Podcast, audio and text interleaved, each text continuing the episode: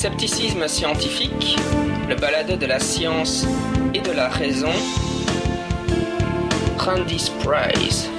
Aujourd'hui, je vais discuter d'un ouvrage écrit par Robert McLuhan et qui s'appelle, euh, qui s'intitule Randy's Prize. What skeptics say about the paranormal, what they are wrong and why it matters. Donc, ce qui peut se traduire par le prix de Randi, ce que les sceptiques disent à propos du paranormal, pourquoi ils ont tort et pourquoi cela a de l'importance. L'auteur de cet ouvrage est aussi connu pour être l'auteur du blog Paranormalia.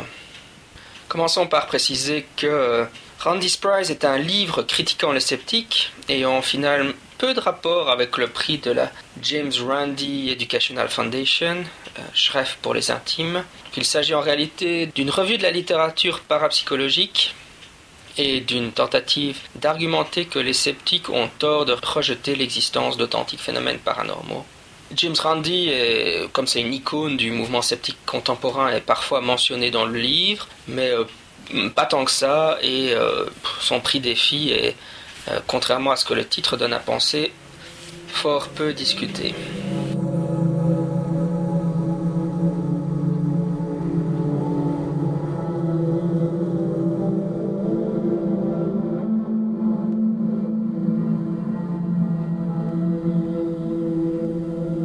Ceci étant dit, je dois dire que j'ai globalement aimé, le li- euh, aimé lire Randy's Prize.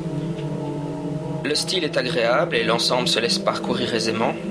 Il y a amplement de quoi donner matière à réflexion, donc euh, Robert McLuhan a une bonne maîtrise de la littérature sceptique et prend le temps de la présenter et de la discuter. Et même s'il critique les auteurs que personnellement j'apprécie, le ton général est respectueux et ne sombre pas dans l'ad hominem. Paradoxalement, j'aurais tendance à penser qu'il maîtrise probablement mieux la littérature sceptique euh, concernant la parapsychologie que bon nombre de, de sceptiques euh, que je lis sur le net euh, qui, qui ne sont pas spécialement intéressés par le sujet ou, enfin, ou qui s'intéressent à d'autres domaines du scepticisme contemporain.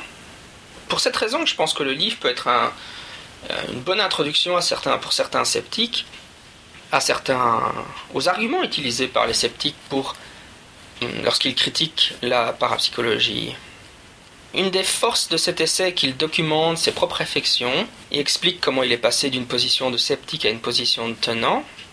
Et donc là aussi, je pense que pour ceux qui se demandent comment quelqu'un peut devenir un... peut être convaincu par la littérature parapsychologique que le psy existe, qu'il existe d'authentiques phénomènes paranormaux, le livre est une, une excellente présentation de comment quelqu'un peut passer d'une position de sceptique vers une position de tenant de cette façon, en lisant la littérature. C'est intéressant, euh, je veux dire, si on, on s'intéresse à la, à la vision du monde, euh, à la, comment dire, à l'idéologie, ou en tout cas au type de, de positions qui sont courantes au sein de, cette, de la communauté euh, parapsychologique.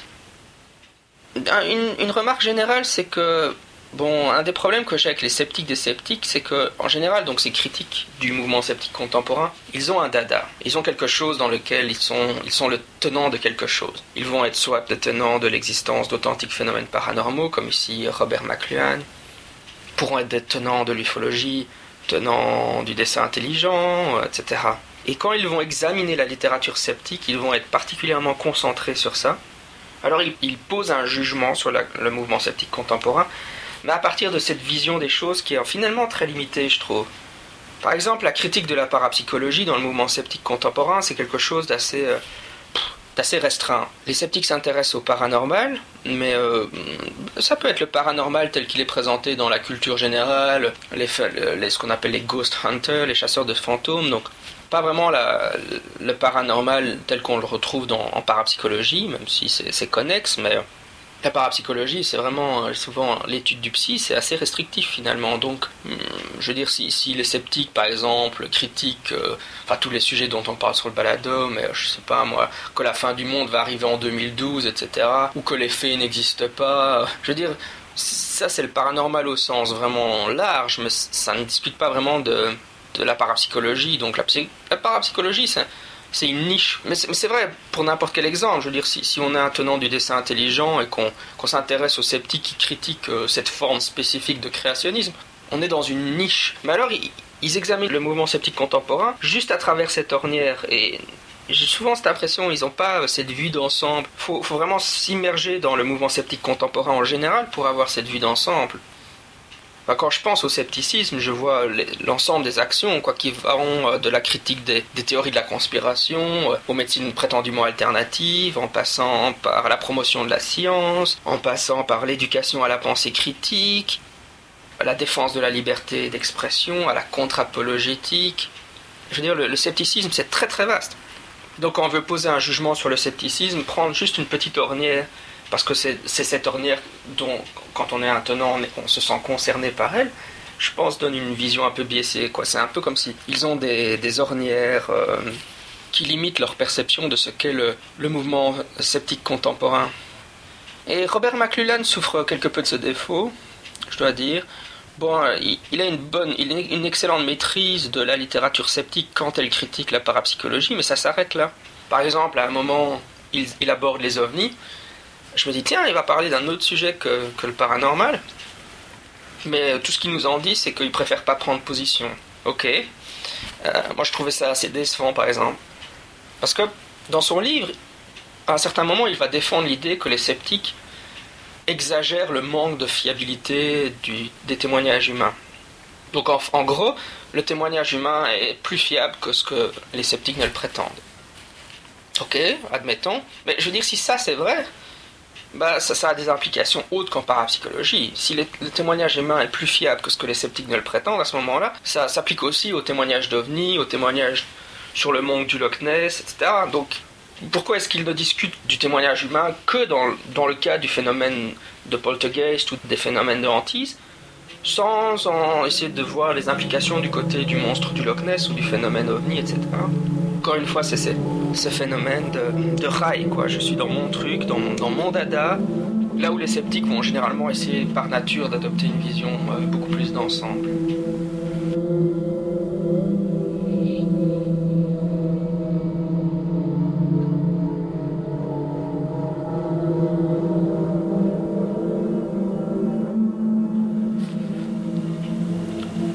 Évidemment, des moments où je ne peux pas vraiment suivre Robert McLuhan dans son argumentation.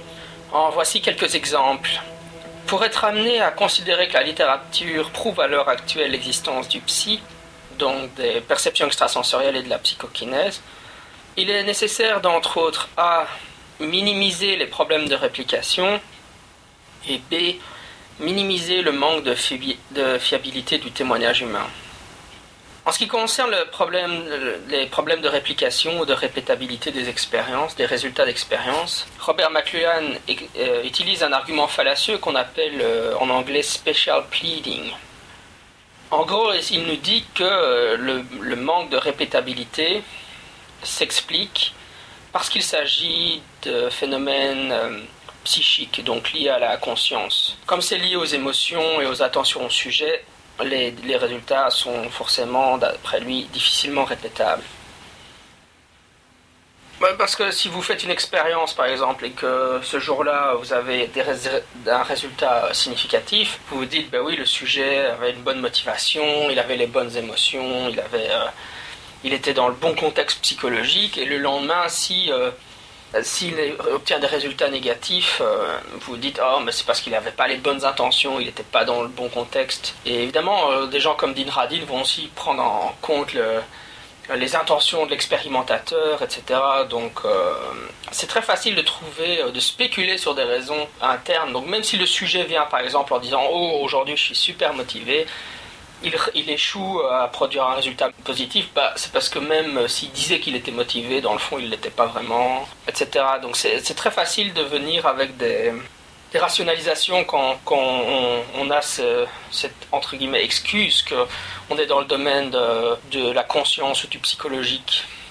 Mais fondamentalement, ce qui gêne avec euh, ce qui, le problème que pose euh, le special pleading, c'est que euh, ça met la charrue avant les bœufs, en fait. C'est-à-dire que les problèmes de réplication euh, devraient générer le doute quant à l'existence du phénomène qu'on en, sur lequel on, qu'on est en train d'étudier. Mais là, au lieu de, de maintenir ce doute, on trouve une excuse. Donc, on, on essaye de, de rationaliser l'échec de réplication et on donne euh, au phénomène dont on est supposé euh, tenter de prouver l'existence, on lui attribue une raison pour laquelle euh, il, n'a, il n'arrive pas à atteindre les standards nécessaires par la méthode scientifique. Pour le dire autrement, le problème de réplication dont souffre la parapsychologie fait qu'il y a de bonnes raisons de douter de l'existence du psy, mais à la place on transforme le problème en une caractéristique du phénomène que l'on cherche à prouver en premier lieu. J'ai aussi beaucoup de mal avec l'argument qui consiste à dire que la fraude est rampante chez les médiums, on est d'accord, et de concéder dans la foulée que la toute grande majorité d'entre eux a été exposé en flagrant délit de tricherie, on est toujours d'accord. Daniel Douglas Home est souvent cité dans la littérature comme étant l'exception à la règle. Mais enfin, ça ne fait jamais que un médium. Tous les autres ayant été pris à un moment donné, à un moment donné en, en flagrant délit de, tru- de tricherie, en, en train de réaliser des trucages d'illusionnistes. Donc là, on est d'accord, mais en, ensuite, donc l'auteur de Randy's Prize nous dit « Oui, mais en fait, il reste quand même un résidu de phénomènes authentiques. » C'est-à-dire que nous sommes ici dans une, une situation argumentative similaire au cas résiduel en ufologie. Nous savons expliquer de manière prosaïque la, ma- la majorité des observations d'ovnis. Il y a cependant des cas qui résistent. Est-ce que cela soutient véritablement pour autant l'hypothèse extraterrestre pour expliquer le phénomène ovni ? Pour les sceptiques, non, parce qu'il est plus rationnel de généraliser et de faire le pari que si la majorité des cas de la casuistique s'expliquent de manière prosaïque, en réalité c'est vrai pour la totalité d'entre eux. Les cas résiduels sont alors considérés comme inexplicables à cause du manque de fiabilité de la perception et de la mémoire humaine, d'informations erronées ou insuffisantes de la part des enquêteurs par exemple, voire de la fraude, consciente ou non, toujours de la part de l'enquêteur, des enquêteurs et ou du ou des témoins. Ça me paraît un excellent raisonnement, mais Robert McLuhan échoue complètement à l'adopter. Pour lui, non seulement, enfin, encore une fois, c'est très typique hein, on, on, dans la littérature parapsychologique. Je veux pas, c'est pas du tout quelque chose qui lui est spécifique, mais euh, j'ai toujours du mal à avoir ce, ce, à comprendre comment on peut adopter ce raisonnement. Mais lui, il dit euh, non seulement, pour lui, les médiums qui n'ont jamais été exposés pour, pour tricherie doivent, selon lui, être considérés comme authentiques. Donc, par exemple, Daniel Douglas Home, euh, il n'envisage pas que euh, il n'a jamais été pris en flagrant délit de tricherie parce que à cause d'incompétence de la part des, des enquêteurs ou, ou bien les enquêteurs étaient incompétents mais il est extrêmement bon à dissimuler les méthodes qu'il utilisait pour tricher, et cetera. Il y a des tas de raisons prosaïques pour lesquelles un enquêteur ou des enquêteurs peuvent avoir échoué à trouver le truc qu'il utilisait.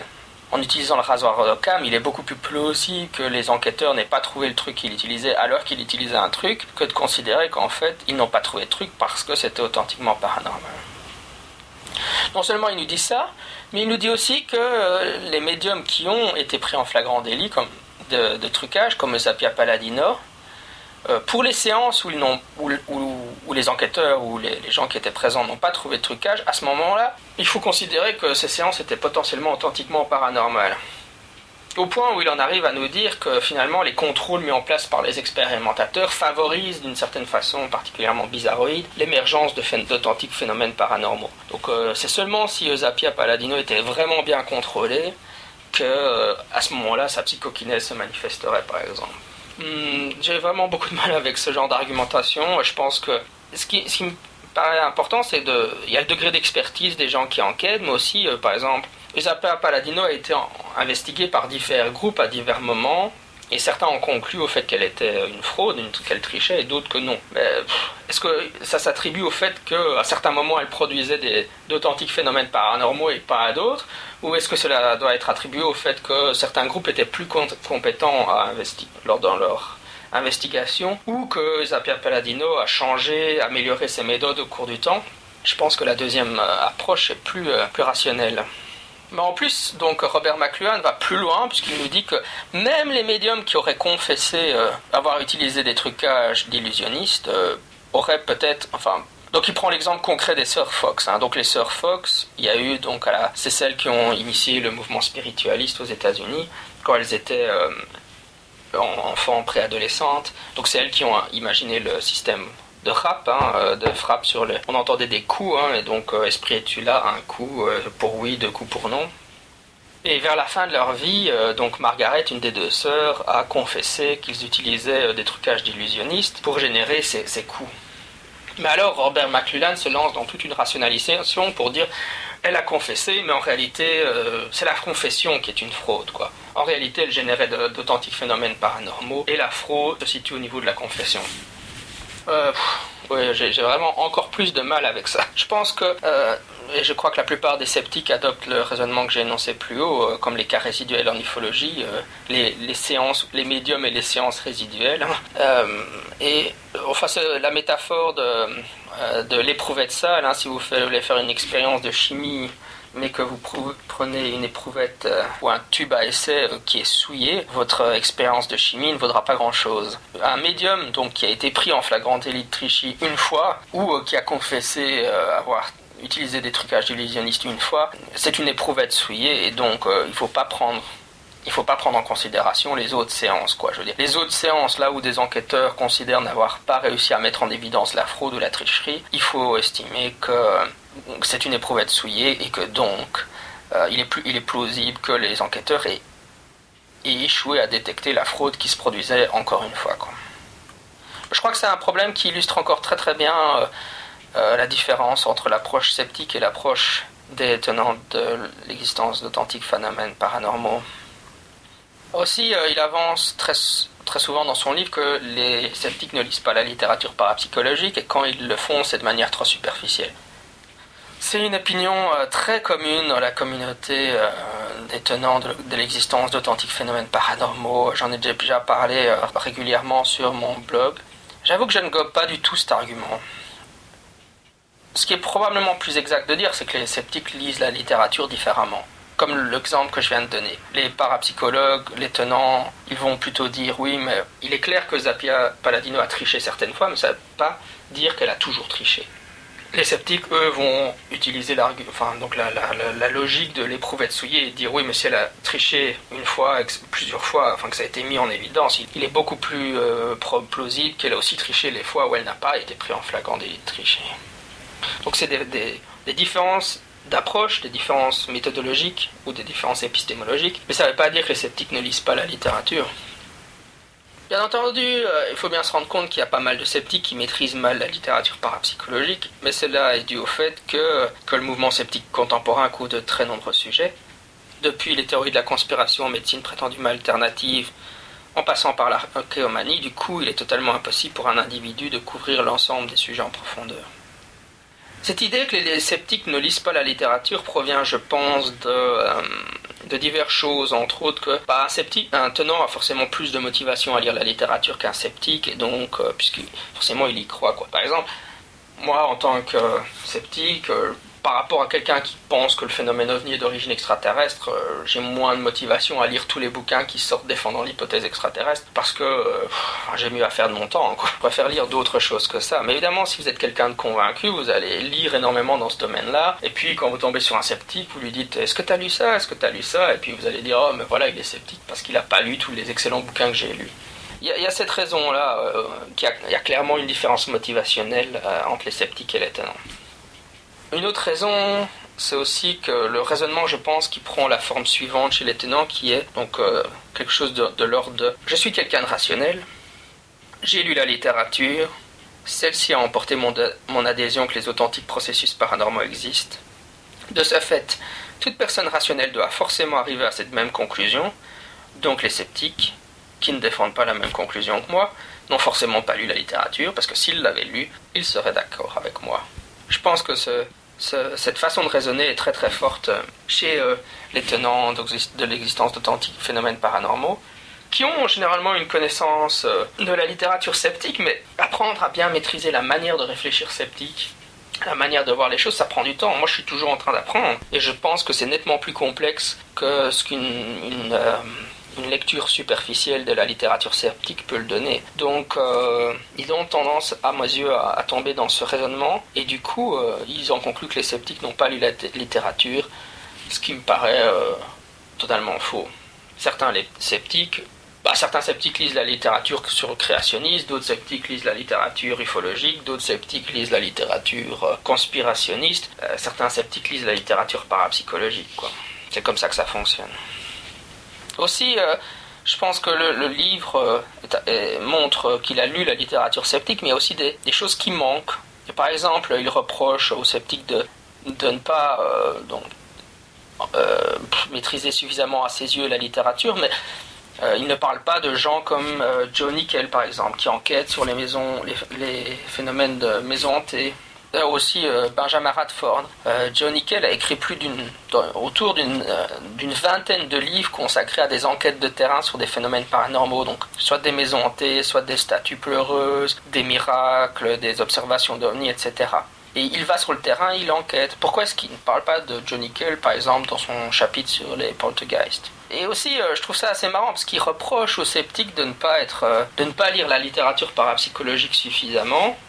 Parce que ce qu'il veut qu'on fasse, en fait, c'est qu'on, qu'on explique des cas, euh, enfin, par exemple, les médiums du dix-neuvième siècle, hein, ou les enquêtes qui ont été faites il y a longtemps. Mais il y a aussi le problème de... Euh, en ufologie, les ufosceptiques, ils disent euh, « l'ovni est toujours plus vert ailleurs ». On peut enquêter sur des cas comme Trans en Provence, et cetera, qui sont en France, parce qu'on a accès aux données. Mais euh, si on va euh, nous citer des cas euh, outre-Atlantique ou euh, ailleurs, c'est beaucoup plus difficile à démystifier, parce qu'on n'est pas sûr euh, dans, dans la... dans la région. Et je pense que les parapsychologues jouent, par exemple, comme Bertrand Méheuse joue un peu la même stratégie. Plutôt que de se concentrer sur euh, l'ici et maintenant, ils vont aller rechercher des cas euh, d'il y a une centaine d'années. Euh, et alors, il faut expliquer ces cas-là. Mais au lieu d'avoir un, un, un éloignement géographique, on a droit à un éloignement historique. Je pense que les sceptiques préfèrent aller enquêter sur des cas euh, actuels, quoi. Par exemple, euh, par exemple, on va enquêter sur Uri Geller, parce qu'Uri Geller est toujours actif maintenant. Plutôt que d'aller euh, faire une sorte de... Euh, d'analyse détaillée de cas euh, qui remontent à très longtemps. Bon, c'est intéressant, hein, je dis pas, hein, une approche historique est toujours intéressante, mais euh, mais euh, y a cet aspect en, enquêter d'ici et maintenant.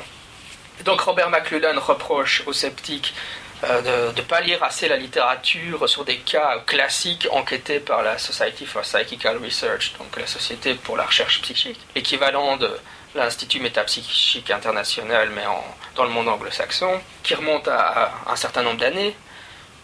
Mais euh, ce, qui, ce qui me frappe, moi, c'est que Joe Nickell, il a enquêté sur le terrain des tas de maisons hantées, sta, statues pleureuses, et cetera. Et combien de, d'études de cas, de, de, d'études sur le terrain, ce qu'a réalisé Robert McLuhan ?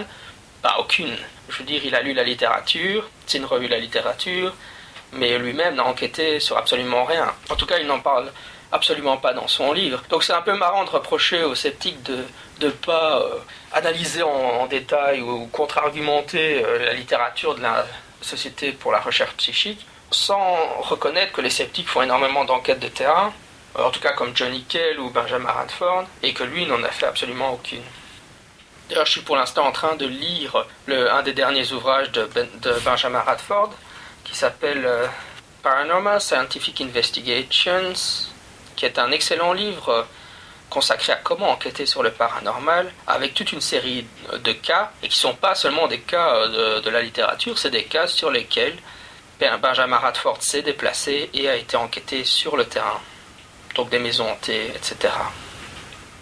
Donc c'est aussi intéressant de voir ce dont Robert McLuhan ne parle pas dans son livre, parce qu'apparemment il aime bien... Euh, la littérature de la Société pour la Recherche Psychique sur les poltergeists, mais pourquoi est-ce qu'il ne discute pas des, des, des cas sur lesquels Benjamin Radford et Joe Nickell ont été enquêtés sur le terrain de maisons hantées, par exemple.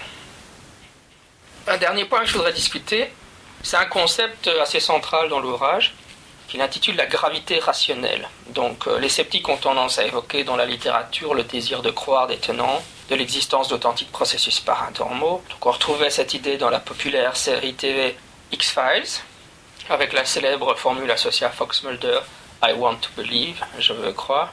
Et ce désir de croire serait une gravité irrationnelle. Mais alors Robert McLuhan suggère dans son livre qu'il y aurait une gravité euh, rationnelle.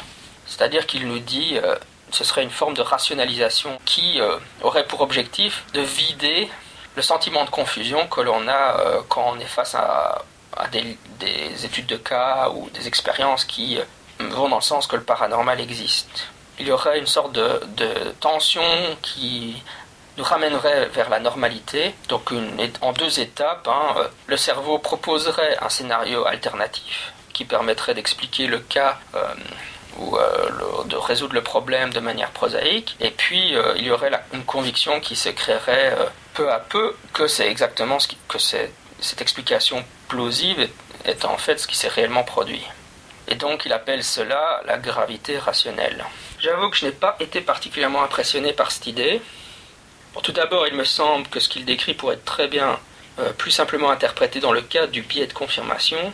Les tenants et les sceptiques, comme tous les êtres humains, ont tendance à sélectionner les informations qui vont dans le sens de leurs convictions et à ignorer celles qui vont dans un sens contraire. Pour cette raison, si un scénario alternatif plausible est proposé pour un événement réputé paranormal, les sceptiques pourraient effectivement être amenés à l'accepter trop rapidement. Rien de franchement bien nouveau là-dedans. Les sceptiques discutent régulièrement des biais cognitifs comme le biais de confirmation et ne prétendent certainement pas être des sortes de surhommes qui serait imperméable aux biais qui affectent la cognition humaine générale. Au mieux, le fait que nous ayons conscience de ces biais de raisonnement peut nous aider à imparfaitement lutter contre eux. Ensuite, cette idée de gravité rationnelle, bon, il prétend que c'est une sorte de processus psychologique lié à la peur du psy, donc qui est une idée qu'on retrouve très fort en parapsychologie. Les, les scientifiques ou les sceptiques auraient peur que le, le paranormal existe et que c'est pour ça qu'ils le rejetteraient. Mais je pense que ça, c'est aussi lié plutôt à la prise en compte de la plausibilité antérieure, au fait qu'on invoque le rasoir d'Occam, ou euh, vous savez qu'on adopte ce qu'on appelle le bayésianisme philosophique. Je reviendrai probablement là-dessus dans le futur, mais grosso modo, ça peut être, c'est souvent vulgarisé sous l'idée des affirmations extraordinaires demandent des preuves extraordinaires. Grosso modo, c'est que toute nouvelle information, toute nouvelle, tout nouvel indice, toute nouvelle preuve doit être incorporée par rapport à ce qu'on sait à l'heure actuelle et la plausibilité antérieure qu'un événement a. Donc quand on a une nouvelle expérience, une nouvelle étude de cas, et cetera qui apparaît, on l'intègre dans, euh, dans ce qu'on... Dans un, dans le, on ne prend pas cet, cet élément dans un vide cognitif absolu. On l'intègre dans ce qu'on sait déjà et on le met en perspective dans cette façon. Ça, c'est grosso modo le béasianisme philosophique et ça peut être modélisé en statistique via le bayésianisme non philosophique. Et justement, il y a récemment eu un article de Wagenmakers, Wetzels, Borsboom et Vandermaas qui s'intitule « Why psychologists must change the way they analyze their data, the case of Psy » « Pourquoi les psychologues doivent changer la manière dont ils analysent leurs données » le cas du psy qui discute en détail de ce sujet. Je ne vais pas aller plus loin là-dedans pour le moment, on reviendra certainement là-dessus dans un épisode futur. C'est lié à la récente euh, publication de Daryl Bem euh, dans une revue de psychologie qui prétend euh, prouver que la précognition existe. Robert McLuhan reproche aux sceptiques un penchant, ce qu'il identifie comme étant un penchant psychologique, cette gravité rationnelle, mais à, mon, à mes yeux c'est simplement plutôt la méthodologie adoptée par les sceptiques. C'est quelque chose qui est clairement discuté par les sceptiques. Par exemple, j'ai expliqué précédemment la, l'argument de la, l'éprouvette sale. Si un médium a été pris une seule fois en situation de, de trucage et ou a confessé, à ce moment-là, tout le reste est contaminé. Je veux dire, c'est un argument euh, méthodologique, mais pour Robert McLuhan, ça serait, euh, si j'applique cette, cette manière de raisonner, c'est en fait la gravité rationnelle qui fait que ma psychologie qui se manifeste, qui, parce que j'aurais prétendument peur que le paranormal existe réellement. Encore une fois, euh, je, je ne suis pas du tout convaincu et je pense que ce concept de gravité rationnelle, au final, n'apporte pas vraiment grand-chose à la discussion. En guise de conclusion, je dirais que je préfère largement Randy's Prize à l'ouvrage de Dean Radin, La Conscience Invisible. Bon, La Conscience Invisible est un manuel écrit par Dean Radin d'introduction à la parapsychologie, mais euh, je n'en pense pas beaucoup de bien. Randy's Prize est quand même meilleur à mes yeux. Parce qu'en effet, même si là, maintenant Robert McLuhan explicite beaucoup plus la réelle complexité du débat, présentant dans les chapitres en alternance les arguments des sceptiques et ceux des tenants, et donc pour cette raison, je conseille la lecture de cet ouvrage aux sceptiques intéressés par la parapsychologie.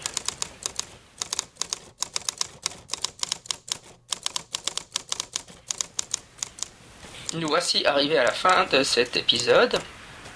Si euh, vous êtes sur Twitter, n'hésitez pas à me suivre. Je suis sous mon vrai nom, donc euh, J M Abrassard, et je tweete régulièrement, quotidiennement.